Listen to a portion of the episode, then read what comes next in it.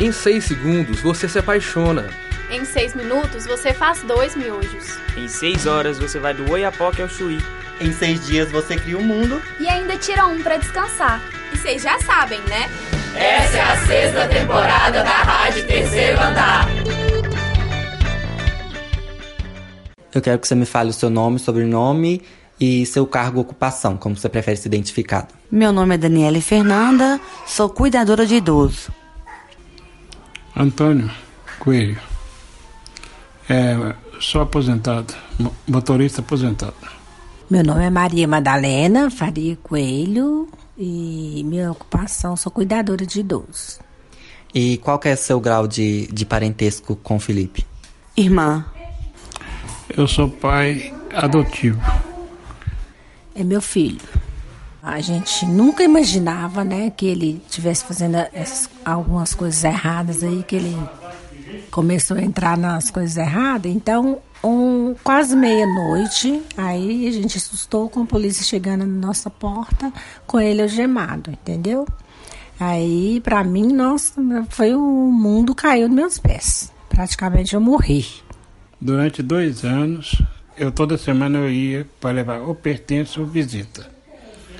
Então, eu estive lá praticamente durante o tempo todo dele. Ah, a rotina foi muito difícil, né? Muito difícil mesmo, porque até então eu nem sabia como mexer com isso, porque eu não era acostumada. Nunca fui acostumada a mexer com advogado criminalista, cadeia, essas coisas quando ele foi detido, a gente começou, né? Teve que andar atrás de advogado. E com isso a gente foi. Eu ia nos fóruns, né? Fórum de contagem. E eu ia acompanhado do advogado, é, para ver a situação de perto, né?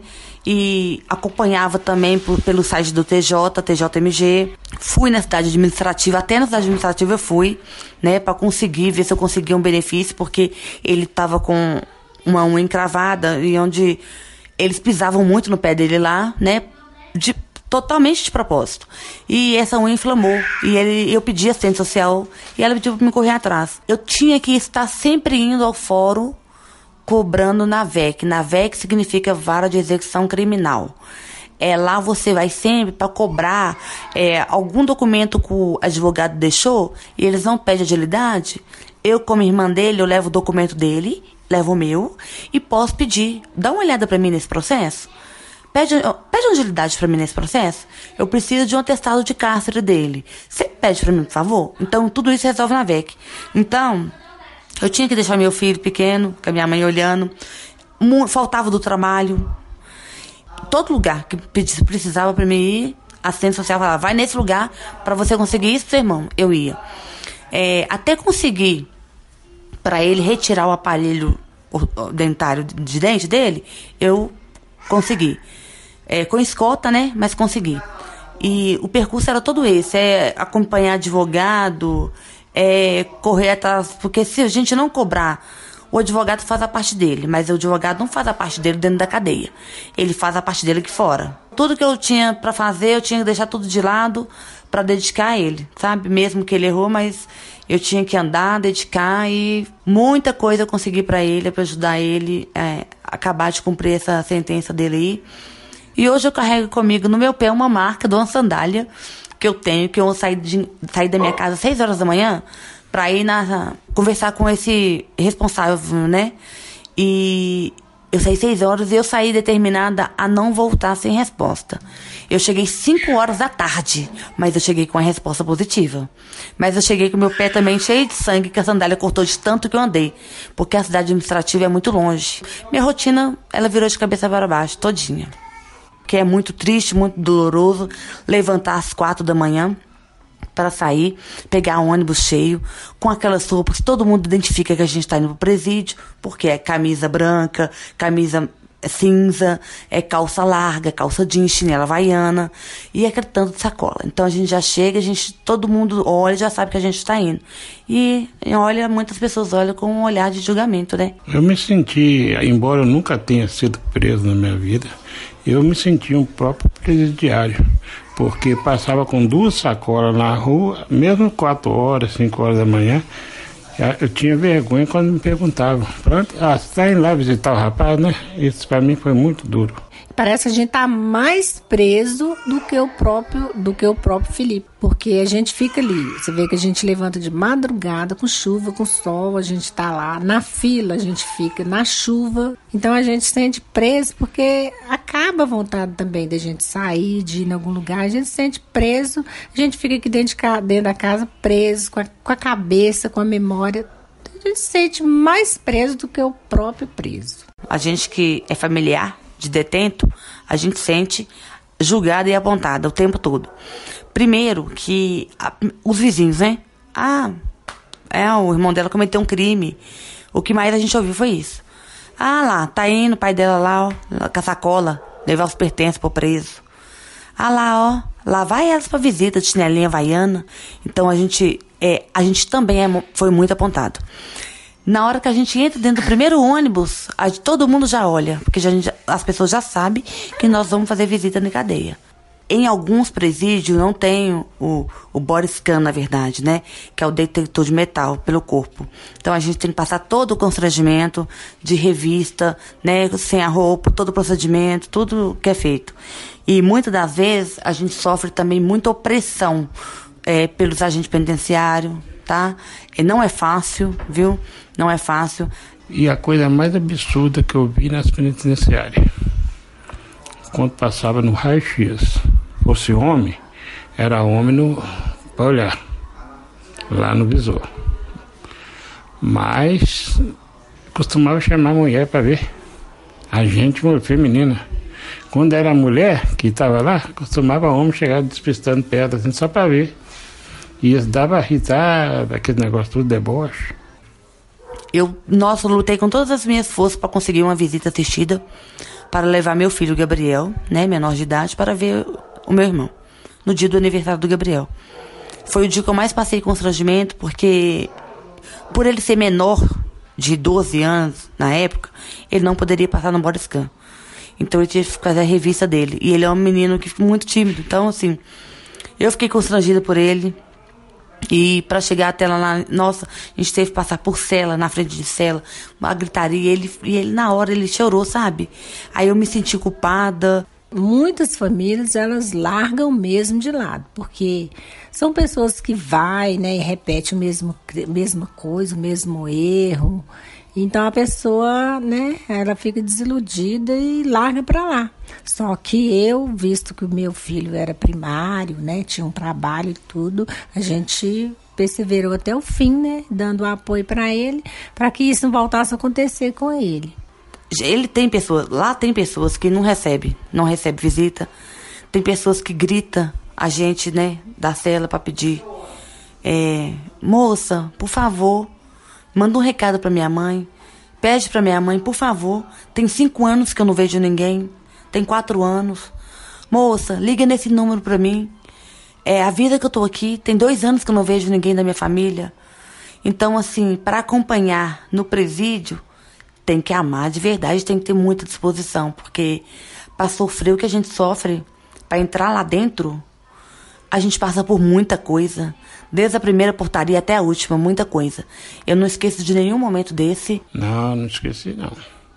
E me procuro lembrar para ele sempre, sempre. Falei, você já esteve no inferno, meu amigo. Não queira voltar para ele.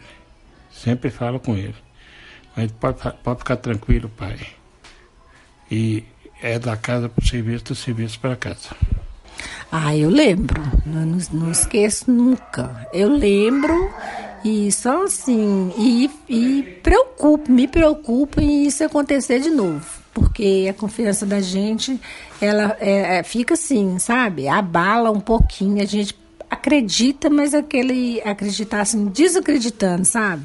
Ai, com muita tristeza, muita dor, nossa, muita dor, sofrimento, depressão, é remédio.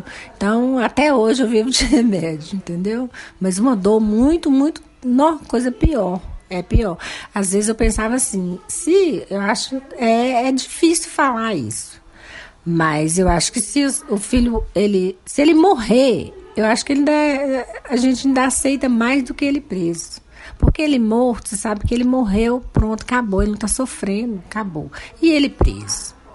Ele passa fome ali de noite. É, igual ele falou, lá dentro da regra, a pessoa tem que saber jogar, né? Porque eles ma maltratam sim.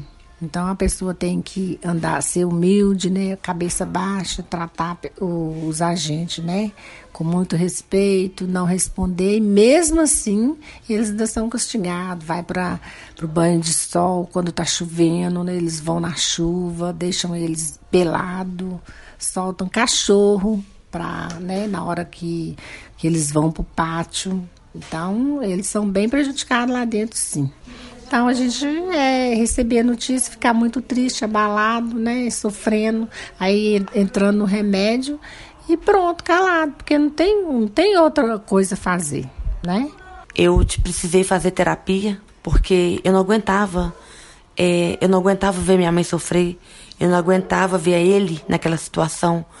É, a gente chegava muito cedo lá, então assim, a gente já, o psicológico da gente, um dia antes, já vai todo abalado. Saber que lá eles acordam 5 horas da manhã no dia da visita para arrumar, para tomar banho, para esperar, sabe? Eu vi minha mãe sofrer com aquilo, meu psicológico arrasava. Eu sempre saí.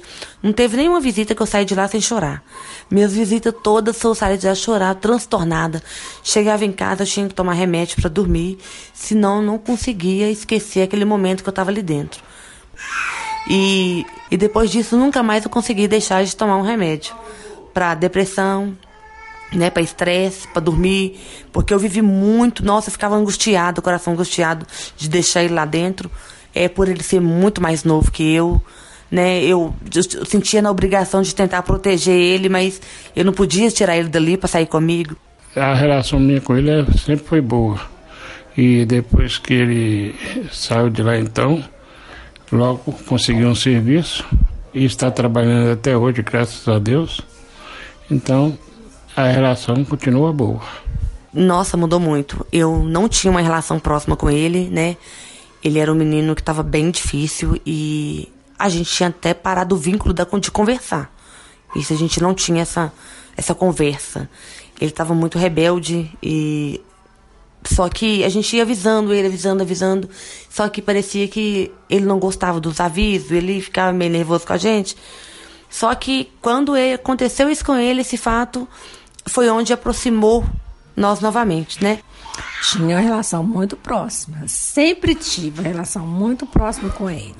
E não mudou, assim, quando ele foi preso, não mudou nada. Eu porque eu vi que ele não era aquela pessoa que para mim ele foi ah, uma pessoa sempre para mim ele era inocente.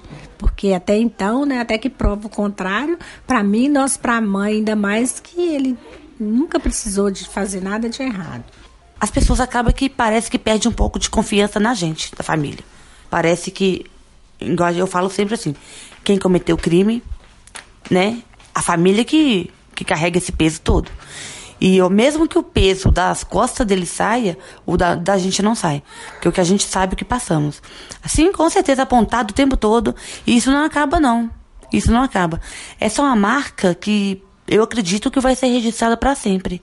Então, assim, todo mundo vê a gente como, olha lá, a irmã do menino estava preso. É assim que funcionam as coisas. Nossa, até hoje, é, vem tudo na minha cabeça, do jeito, tudo certinho, tudo que eles passou lá dentro, tudo que nós passamos na porta. A gente já viu até fogo subir, eu com a minha mãe lá na portaria. A gente, fogo, fogo, fogo. E o desespero. Então, eu, às vezes vem isso na cabeça. Aí vejo minha mãe chorando de um lado, caindo de um outro. Aí eu vejo o gato tentando entrar pra bater em todo mundo, por que tá por fogo lá, e é difícil. As memórias me vêm o tempo todo, me vêm as recordações na memória. Mas eu tento não pensar nisso. Mas quando eu vejo meu irmão, olho para ele, sempre eu vejo algo que me lembra o presídio, que me lembra o tempo que ele estava preso. Você ouviu uma produção da sexta temporada da Rádio Terceiro Andar. Para ouvir esse e outros programas, acesse o site Rádio Terceiro Andar, ufmg.wordpress.com. Acompanhe a Rádio Terceiro Andar no Facebook e no Instagram projeto de ensino, pesquisa e extensão vinculado à disciplina de rádio jornalismo e mídias digitais. Departamento de Comunicação Social da UFMG. Trabalhos técnicos de Warlen Valadares e Frederico Pessoa. Coordenação geral, professora Sônia Pessoa.